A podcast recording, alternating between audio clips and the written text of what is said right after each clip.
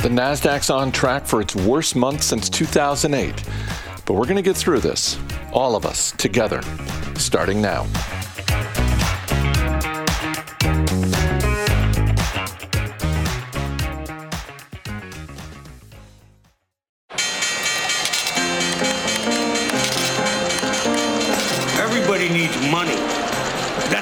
Call it money. The best things in life are free, but you can give them to the birds and bees. I see. From Fool Global Headquarters, this is Motley Fool Money. It's the Motley Fool Money Radio Show. I'm Chris Hill, and I'm joined by Motley Fool senior Analyst Emily Flippen and Ron Gross. Good to see you both. How you doing, Hey, Chris? Chris.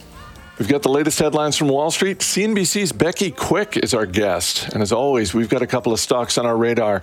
But we begin with the mega caps. T.S. Eliot was not referring to the stock market when he wrote the line, April is the cruelest month. but that certainly has been the case in 2022. The overall market had its worst April performance in 20 years. And part of the drag this week was from some of the biggest companies in America, starting with Amazon shares falling more than 10% on Friday.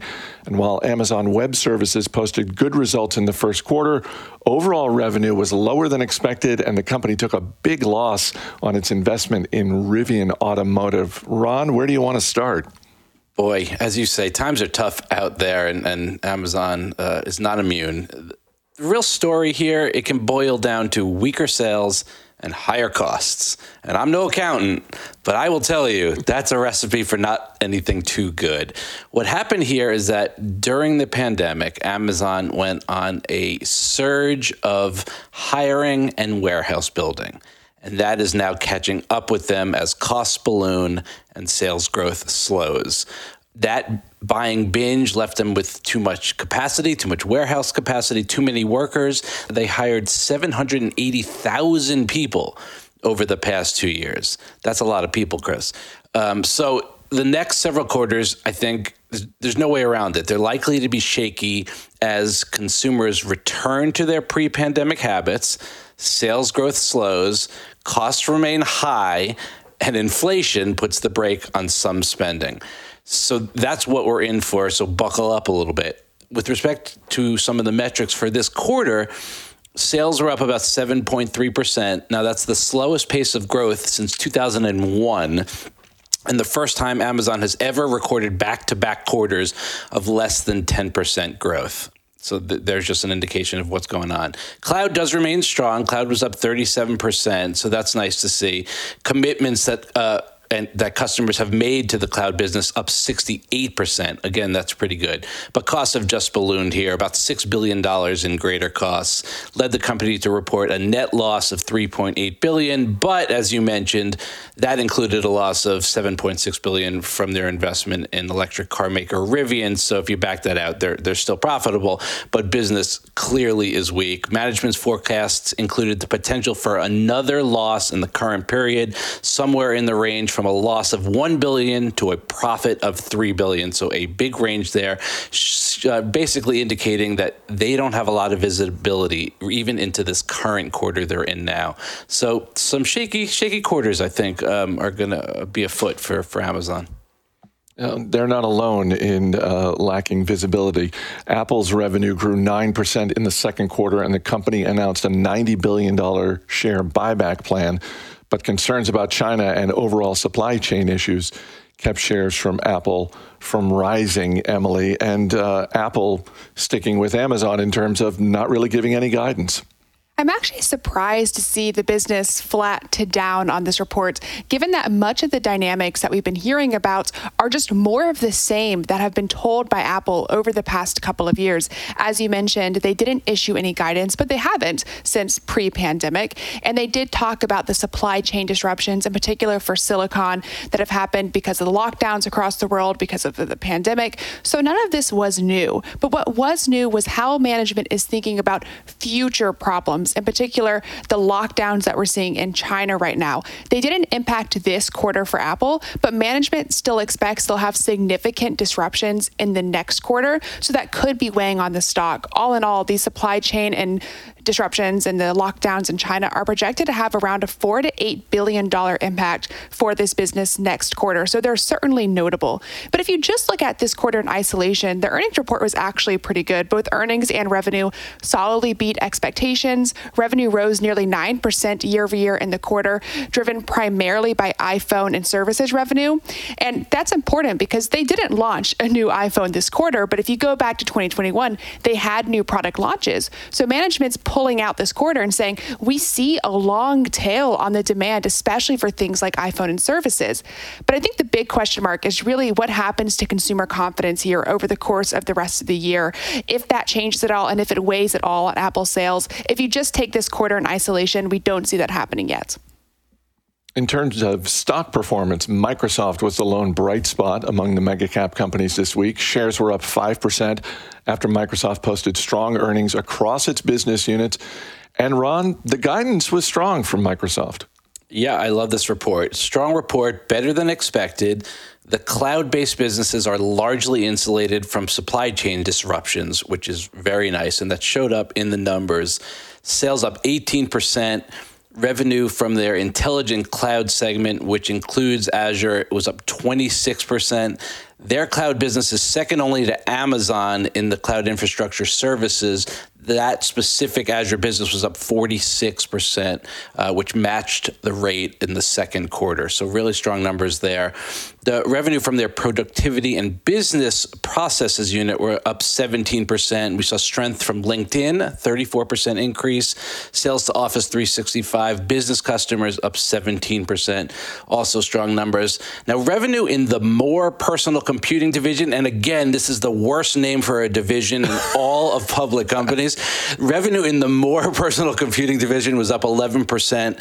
Uh, indications that Xbox has actually gained market share on each of the past two quarters, and even Surface revenue was up 13%. So it all boils down to a really strong quarter. Adjusted earnings up 14%. Forward guidance solid. I wouldn't call it stellar though, but they do expect double digit revenue growth for the fiscal year. Stocks are at 28 times from a forward price to earnings uh, basis. That's not cheap, but it's a wonderful company that continues to put up really strong numbers. And hey, when your biggest problem is one of your internal divisions has a lousy name, uh, you know, on balance, you're doing well. Exactly. The first quarter results for Meta Platforms were highlighted by a rise in daily active users and revenue per user. CEO Mark Zuckerberg said the company will slow the pace of investments that they are making in their metaverse aspirations. And shares rose after hitting a 52 week low the day before, Emily. This report can be summed up as just the power of low expectations, which no investor should be discounting in this market because, as you mentioned, Ron, we see great companies that are still trading at relative premiums. Uh, Meta Platforms, form- formerly Facebook, is one of those businesses that has been severely discounted because of the business and, I guess, publicity issues that the, the business has been facing over the course of the past year. So while the stock is up nearly 20%, before this report, the stock was down more than 40% just in the past three months. So some people may point to this quarter as a turnaround quarter for Meta. And I won't say that it was not that, but I will say I think what we're seeing, the impact, is largely driven by just a very, very base level of expectations from investors in this business. Because this quarter at face value wasn't great, right? Earnings were down year over year. They still did beat expectations, but revenue was a miss, only rising 6%, which was the weakest quarter of revenue growth since Meta or Facebook went public. And the slowdown wasn't just due to the macroeconomy. They had issues in e commerce, they had issues in targeting and measuring their ad spend. So there are still platform level concerns that I think investors have with this business. But as you mentioned, the bright spot here is monthly active users. They were up 3% year over year, even rising for the Facebook platform itself. So there was a little bit of reprieve, I suppose, for investors who were afraid that sites like TikTok were stealing away the content and the users from Meta Platforms' numerous platforms. So, Ron, where should investors be looking in a market where the biggest, most successful companies, and in the case of, of Apple and Microsoft, some of the most profitable companies of the last 20 years, are struggling like this? I think you have to discount what's going on in any given quarter or perhaps any given year um, and look longer term to business models that make sense to you. And in this environment, I would also focus on profits and cash flow. I'm not really doubling down on the more speculative, innovative growth companies that have yet to produce profits. Yes, there's an absolute place for that in everyone's portfolio. I wouldn't overemphasize it at this time big, strong, profit generating companies trading at 20, 30, 40% lower than they used to, uh, I think are, are really interesting places for new money. Emily, you agree with that?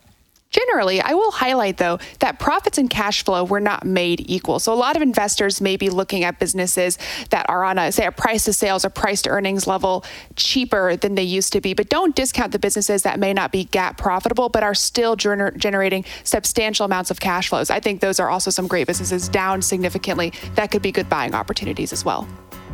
More tech earnings after the break, so stay right here. You're listening to Motley Fool Money.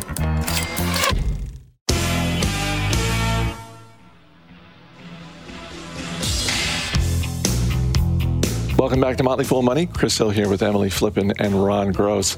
Atlassian's third quarter profits and revenue came in higher than expected, but shares of the Australian software company falling 7% on Friday despite that. Ron, Atlassian's results look good. Was this related to guidance, or is this company just getting swept out with the tide? No, I think it's guidance. You know, Atlassian was my radar stock on the show last week, and it it was that because the weakness over the last six months in the stock really got me interested.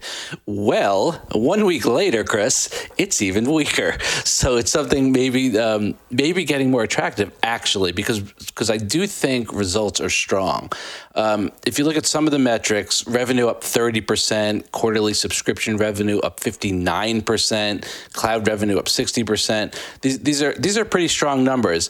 Um, their adjusted operating margin was 24%. That was down from 31% last year. So there's a red flag, some higher costs um, eating away at profits. And as a result, earnings per share were down slightly. Company, as, as Emily said earlier, is cash flow positive, $350 million um, from cash flow from operations for the quarter. So so adding to the balance sheet there, not not losing money. They ended the quarter with a net addition of about 8,000 new customers. They lost about 1,800 customers that were Russia based due to the Ukraine war.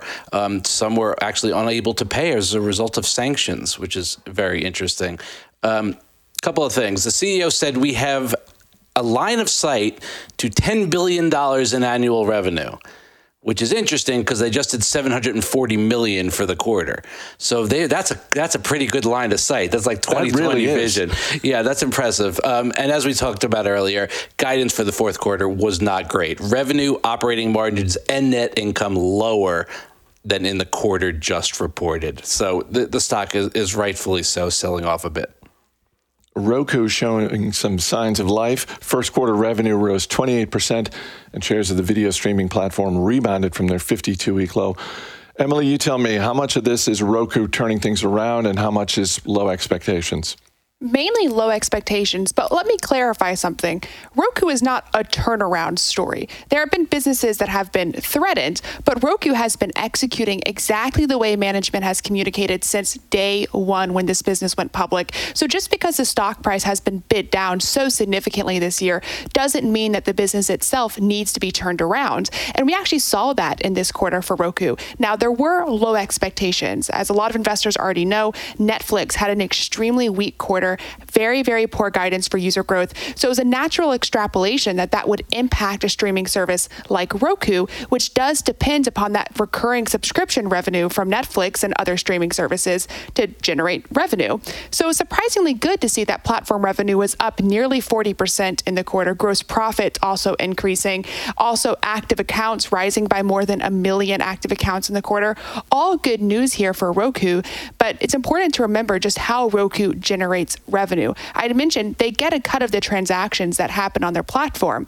Just because somebody cancels Netflix doesn't inherently mean that Roku won't make up that revenue somewhere else. If that person moves toward an ad based service on the Roku platform, Roku gets the ad revenue. If they move towards another paid subscription service, Roku gets a cut of that subscription service. So I do think fundamentally Roku has a very strong business model here, and it'll be important to watch how the move towards advertising and streaming actually potentially helps Roku as they become a partner for a lot of these streaming services. Uh, their guidance was still weak. To be clear, they're still insulating consumers from price hikes, but management talks about their opportunity as a massive billion plus market opportunity for broadband customers, of which they only have around 60 million active accounts saturated. So they're still very much in growth mode here. Alphabet's revenue in the first quarter was $68 billion, but Wall Street was expecting more, especially out of YouTube. The board of directors approved a huge stock buyback plan. Shares of Alphabet still down slightly this week, Ron. Yep, you nailed it. YouTube in focus here and some slowing growth. Revenue up 23%. That's a slowdown from 32% last quarter. Search up 24%. That was 36% last quarter. Google's cloud business was the standout, up 44%. That's flat with last quarter. But cloud is still losing money, about 930 million. When that turns, and it will turn, that's going to really be a big deal for this business and its profitability. YouTube, the focus, continuing to disappoint. Third quarter in a row, advertising only up 14%, down 40. That was down from 49% growth last quarter.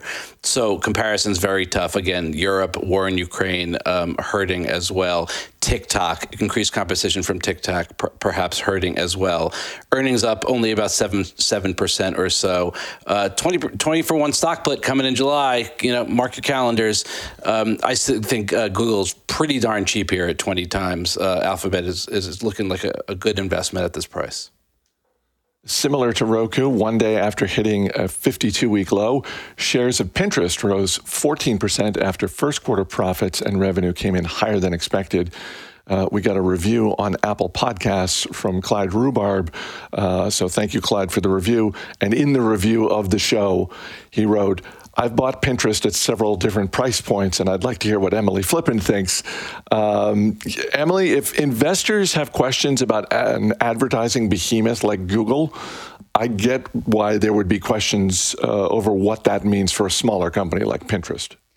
Has always been a controversial business because it has a massive scale, right? We're talking about over 400 million monthly active users globally on the platform. It is not small. So you can almost, by the size of its audience, call it a behemoth within itself.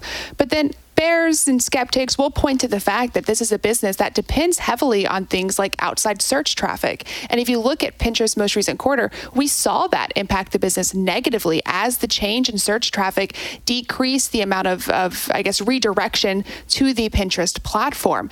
But the good news is that the quarter wasn't nearly as bad as I think people were expecting. Both earnings and revenue beat expectations. Revenue rose actually 18% over $750 million in the quarter. So it was a decent quarter, but they do need to figure out what they're going to do to not bleed monthly active users because my thesis for Pinterest has always been on that average revenue per user rising. That has consistently happened since day one for Pinterest. We saw it rise in this quarter, but they need to also not bleed monthly active users while increasing their monetization. So the improvements that they make to the Pinterest platform will be critical in reinvigorating that user growth. I know that stocks can always go lower, but you know, one of the themes of what we've talked about so far today is some of these companies uh, bouncing back off of 52 week lows. Um, I get that sometimes expectations are low, but is it possible that um, it, I don't know? It, it just seems like some of these may have reached the bottom. Yeah, I would just caution investors don't think about getting back to even or getting back to profitability on your positions. A stock could do very well from here on, but actually not get you back to profitability. But it's still the very right thing to do to hold on to that company. All right, we'll see you later in the show. Becky Quick is next, so stay right here. This is Motley Fool Money.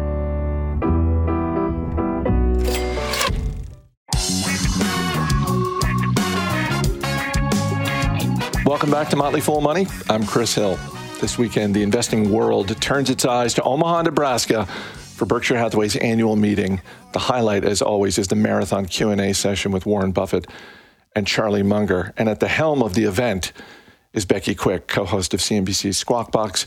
She joins me now from her hotel room in Omaha, Nebraska, where apparently she's surrounded by questions. Becky, thanks for taking the time to talk. Chris. I always love talking to you before this. And uh, yes, I am in my hotel room, and um, you know, I, I, literally have hundreds and hundreds of questions printed out, and I have them placed in piles all over the floor, all over the bed, all over the desk, because um, this is kind of where I, I, this is how I organize it, and I can't do it any other way than printing it out. And I feel bad for killing the trees, but I just can't make my mind work otherwise. So these are questions that are submitted by hundreds, if not thousands, of investors and shareholders. Um, but uh, I'm curious, just sort of left to your own devices, um, wh- what are you interested in hearing from Warren Buffett this year? Because this seems like one of those years, more than most, where the average investor like me, I'm interested to hear his thoughts on more macro things about inflation and the prospect of a recession. But what are you interested to hear from him?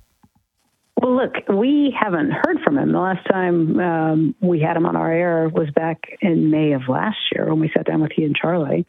Um, and it, has been a long time, and there's a lot that's happened that he hasn't gotten the chance to comment on publicly, um, especially what's happening right now in the markets. Man, things have gotten interesting. Um, you know, this is that Confucian moment. May you live in interesting times. And if you're an investor, things have gotten a lot more interesting, um, a lot scarier, probably, a lot of volatility out there, and people are down um, pretty significantly on stocks. I think when you see big moves like that in the stock market, when you know that the Fed is going to act and going to act pretty strongly, uh, when you know that we're going suddenly from this incredibly low to almost zero interest rates to a higher interest rate environment again, that changes everything. And I think that's probably what people are most eager to hear about. Look, there's that. And then there's just the idea that when when Warren wrote his annual letter to shareholders in February, they, he talked about how they had this huge cash hoard of you know more than 140 billion dollars, and that he and Charlie had been looking around couldn't find anything to buy. Well, since then we've heard about him buying a lot of stuff. Alleghany, which uh, they spent $11 billion on. They bought uh, an additional $7 billion in Occidental shares. Um, uh, they bought HP, a huge number of shares there. So you're talking about billions and billions of dollars they started spending after that. So you wonder what he's seeing in the market, if things have changed you wonder what they think about the Fed um, kind of upending markets and changing the whole investing environment. And, you know, this is a perfect time to be here and to have those two on stage for five plus hours. I want to get to a couple of the investments in a second, but let's stick with the Fed. Um, how much does he factor in what the Federal Reserve is doing with interest rates into his investing? Because as much as anything, the Federal Reserve has dominated the conversation, particularly over the last six months when it comes to investing. Yeah, and he's been saying for years that, you know, interest rates are like gravity that bring down stock prices. Well, when interest rates are so low and gravity is so low, stock prices have risen enormously.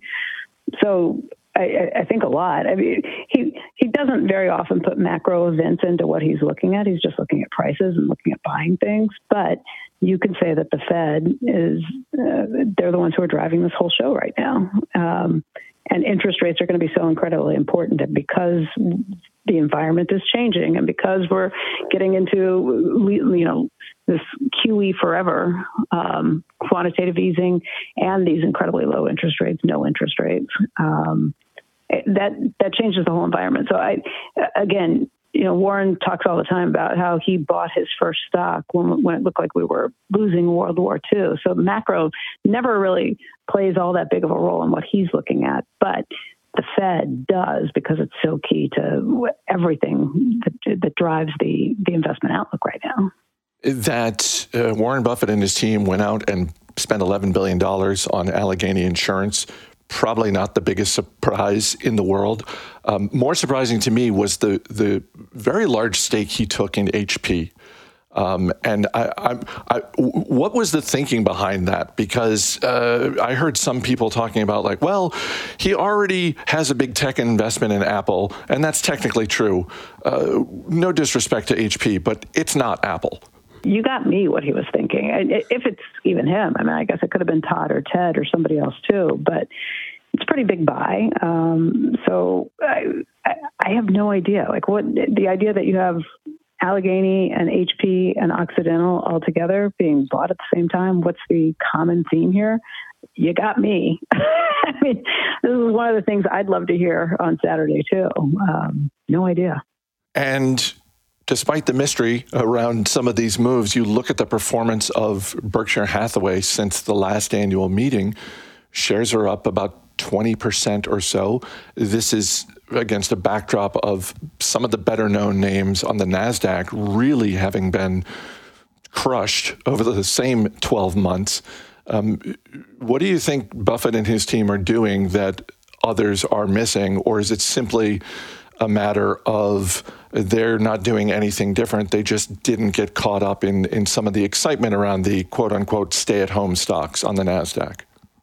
Oh, I think it's exactly that. They're not doing anything differently than, than they ever have. But, you know, there are times when the market gets really starry-eyed over over these big tech companies. Or you remember, this is kind of it feels like 1999 into 2001 to me. Um, just remembering there were all these high flying tech names, all these companies that didn't have earnings that were so beloved by the market for being valued on different metrics. And the industrials and the value companies that were there were not valued. Uh, we're not we're not um, looked at the same way. And then all of a sudden, market sentiment changed. And and this feels like another period like that to me, where you want the slow and steady and understood and you know looking at how to value a company based on metrics that have stood, withstood the test of time. you know, Netflix valuation went from what over seven hundred dollars to what is it one ninety one or something. Um, that's that's simply a change in the mentality on Wall Street. That's it's not that Netflix. Okay, so they lost two hundred thousand subscribers, but you know, is the picture that different from them than it was twelve months ago? It, it, that is just a complete shift in the way Wall Street values things and what they are going to be willing to pay a premium for.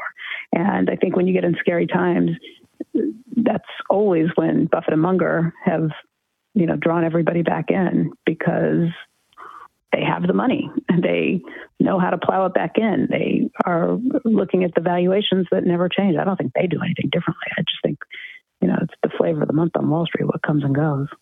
So this is the last year that uh, Warren Buffett is having his uh, charity lunch auction. Um, I saw an article in the Wall Street Journal, um, and this is where people can bid to have lunch with Warren Buffett, and uh, the money goes to charity. He's raised uh, more than $30 million um, since he started doing this, I believe about 20 years ago. Um, but this is the last year he's going to do it. Um, so uh, I'm, I'm not going to ask you when he's going to step down, but I am curious um, if you have a guess as to what it may look like when he finally turns the reins over. Do you think he would ever um, maybe step down as CEO, remain as chairman? Uh, just in, in, in the way that we've seen some other CEOs do the same thing. I, don't know. I think he is really happy with the way things are set up right now, but um, I, I, I think they've very clearly kind of laid out what the future structure is going to look like. Um, Greg Abel is the name who he, he's the one who would be CEO if Warren were to step down at any point. They've made that pretty clear. Charlie um, kind of slipped that in at the meeting last year you see the the investments that Todd and Ted have both built up, and I think they each have more than thirty four billion dollars in investments that they're running at this point. Um, Ajit Jain obviously runs all the insurance operations. Everything goes through him. Um, the, the, one difference would be I, I, don't I don't foresee Warren stepping down as CEO and just being chairman. The one difference is when he's not there, um, there will be. They've also made it pretty clear that it, it probably would be separated chairman and CEO roles when he's not there. They've laid that out. Um, Warren has said he would like Howie Buffett, his son, to be there as chairman to maintain the culture of Berkshire and really keep a close eye on that. Um, you know, there's this this uh, CalPERS um, vote where they would like to see the chairman and CEO roles split here, and they're voting their shares against the company um, as a result of that. But you know, that's just a CalPERS thing where they've kind of done that to every company. I think CalPERS didn't even make that big of a deal, and it just said that this is what we do, and we like to see that done. Um, if it weren't Warren Buffett being the chairman and the CEO, I think the two roles would be split.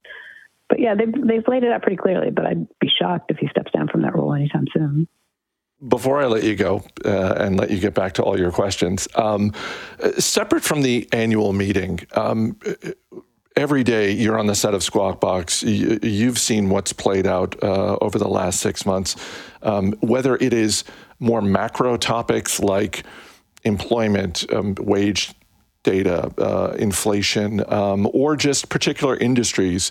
Um, when you think about the second half of 2022, um, what are a couple of things that you're going to be watching in terms of the overall health of the uh, market? Look, I think huge part of the story is the supply chain. We were hearing last year that, oh, things are getting better. The supply chains, we've worked through some of these issues. Um, and you had people like Jamie Dimon and others saying that it was going to be much better in the first half of the year, starting the first half of this year. Uh, that's not the case. And these rolling lockdowns that we're seeing in China are continuing to disrupt things. Um, we spoke with Scott Gottlieb, the former head of the FDA, who keeps a pretty close eye on these things. And by the way, he also was at the American Enterprise Institute before, so he watches policy and watches the markets pretty closely too, um, just how business works in these ways he was telling us just this week that these rolling blackouts in China are probably going to be the norm for a while because they have not spent the time that they've been in the zero tolerance, uh, zero COVID policy to prepare their population better by making sure they get mRNA vaccines, by making sure everybody's boosted, um, by making sure that they have some of the drugs like Pfizer and Merck have some of the antiviral drugs so that if you do get COVID, you don't get as sick. And because of their policy, their zero COVID policy, they don't have any natural immunity really built up in the population. It just it, they're they're facing this as if you just turned the clock back two years and didn't have any of the tools that we have to this point. And it's crazy because BioNTech, which is Pfizer's partner with its mRNA vaccine, has actually um, licensed, held the license for the Pfizer BioNTech uh, vaccine for China, and they chose not to do it because they pursued their they were pursuing their own mRNA, uh, mRNA vaccine, and it hasn't gone very well. So they just have an unprotected population. They've been too proud to use any of the American or Western vaccines or um, um, um, antivirals that have come along. And as a result, they have this huge population that's just not prepared if if the virus gets out. So every time you see a few cases here or there, and or you know maybe it's 20 cases, maybe it's 30, they're shutting down population cities of 20 billion people. And the idea that that's going to continue for the foreseeable future, I mean, that's bad news for the supply chain. So that's one issue. The other, obviously, is inflation, exacerbated by what's happening with Russia and Ukraine. Um, and then, you know, that, that part of the, the supply side of things, that's not something that the Fed can fix with its tools. So they're trying to tamp down inflation. The only thing they really can do is really hit the brakes hard and try and cut off demand, the demand side of picture. And then that means pushing us right up to the edge of recession and hopefully not into it. Um, it it's a pretty clunky tool to be using in such a scenario. So I think that is the biggest question for me. The economy is great right now. You, you, you heard these economic numbers today that, you know, we were looking at GDP that, that shrunk, but if you looked at the consumer part of it, it was up 2.4 or 2.7 percent, and, and that's strong demand to have coming through. So you still have a strong a strong demand, and you still have a strong consumer, but you are dealing with a lot of other pl- uh, problems, and I just don't know. It's just a of an incredibly tricky tightrope for the Fed to be walking, and they don't exactly have the tools to be dealing with it um, in, in, the most specific way. So I think I'm kind of watching that. If you watch what CEOs and CFOs are doing when they start talking about how they anticipate their costs going up, and then how they are going to rise, raise prices to deal with their input costs going up, that's where you get into this self fulfilling prophecy of of higher and higher inflation. If, if they're expecting prices to go up, so they have to raise prices as a result to try and protect their margins, I, that's the kind of crazy, scary thing that I don't know how you get out of it. But it's also hard to think about complaining when the economy is so hot right now and and, and so strong. Um, so that's just, I, am looking for clues around that entire picture every day, whether that be from companies, whether that be from government numbers. Um, that, that's kind of the, the, the picture that I'm trying to piece together from everybody we talk to every day. If you want to watch the Berkshire Hathaway annual meeting, you can go to cnbc.com this weekend. Becky Quick, always great talking to you. Have a great time in Omaha. Thanks, Chris. It's always great talking to you, too. Coming up after the break, Emily Flippen and Ron Gross return with a couple of stocks on their radar. Stay right here. This is Motley Fool Money. I like right across the floor.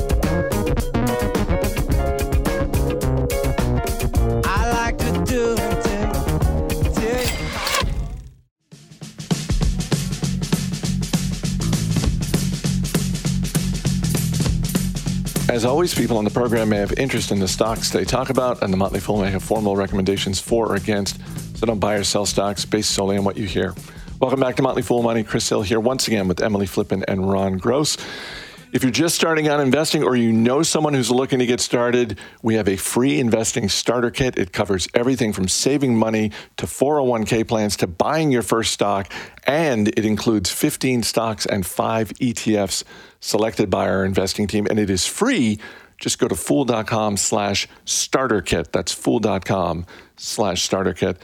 Let's get to the stocks on our radar. Ron Gross, you're up first. What are you looking at this week? I'm going with Sherwin Williams, SHW. Yes, Dan, they are the paint company. I know it's very exciting for you. I like this company. It's a strong company, large and growing retail distribution system, a key for professional contractors, very talented management team, global growth opportunities, have increased their dividend each year for the past 43 years. Yield is currently just under 1%. Strong report this week. Shares are up about 15% on the week. Sales are up 7%. They reaffirmed guidance, which represents about 16% growth from 2021 at the midpoint. 30 times earnings. So I'm not claiming that this is screamingly cheap um, for a non tech growth company, but it is a very strong company with an increasing dividend. Dan, question about Sherwin Williams.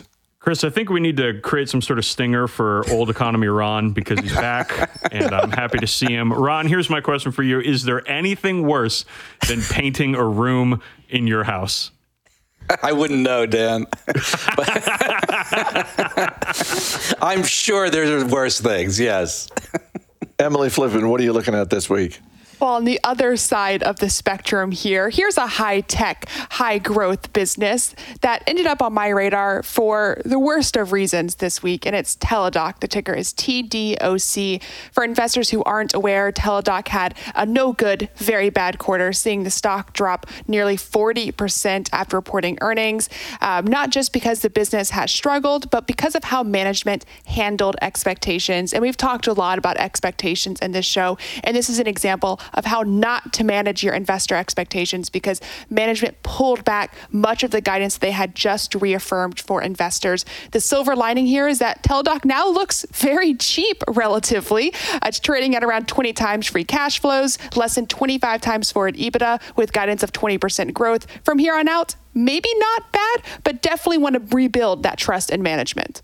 Dan, question about Teladoc? So the answer to my question, is there anything worse than painting a room in your house, is yes, being a Teladoc shareholder. Emily, oh. what are Teladoc shareholders to do these days? Well, if you're like me, you will curl up in bed, you know, get yourself a hot cup of coffee or something, cry a little bit, and then try to get over it. But we will reiterate what we said in the last segment is don't focus on trying to get back to even. The stock could probably go up 30, 40, 50, 60%. You might still not be back to even, but that's a wonderful return from this point forward. That's what matters, not whether you have a gain or loss on the position. What Ron said. Dan, what do you want to add to your watch list? I'm adding what Ron just said to my watch list, man. That that was this guy, he's got some wisdom. Can you believe it? Okay. Ron Gross, Emily Flippen, thanks so much for being here. Thanks, Chris. Thanks, Chris. That's going to do it for this week's Motley Fool Money radio show. The show is mixed by Dan Boyd. I'm Chris Hill. Thanks for listening. We'll see you next time.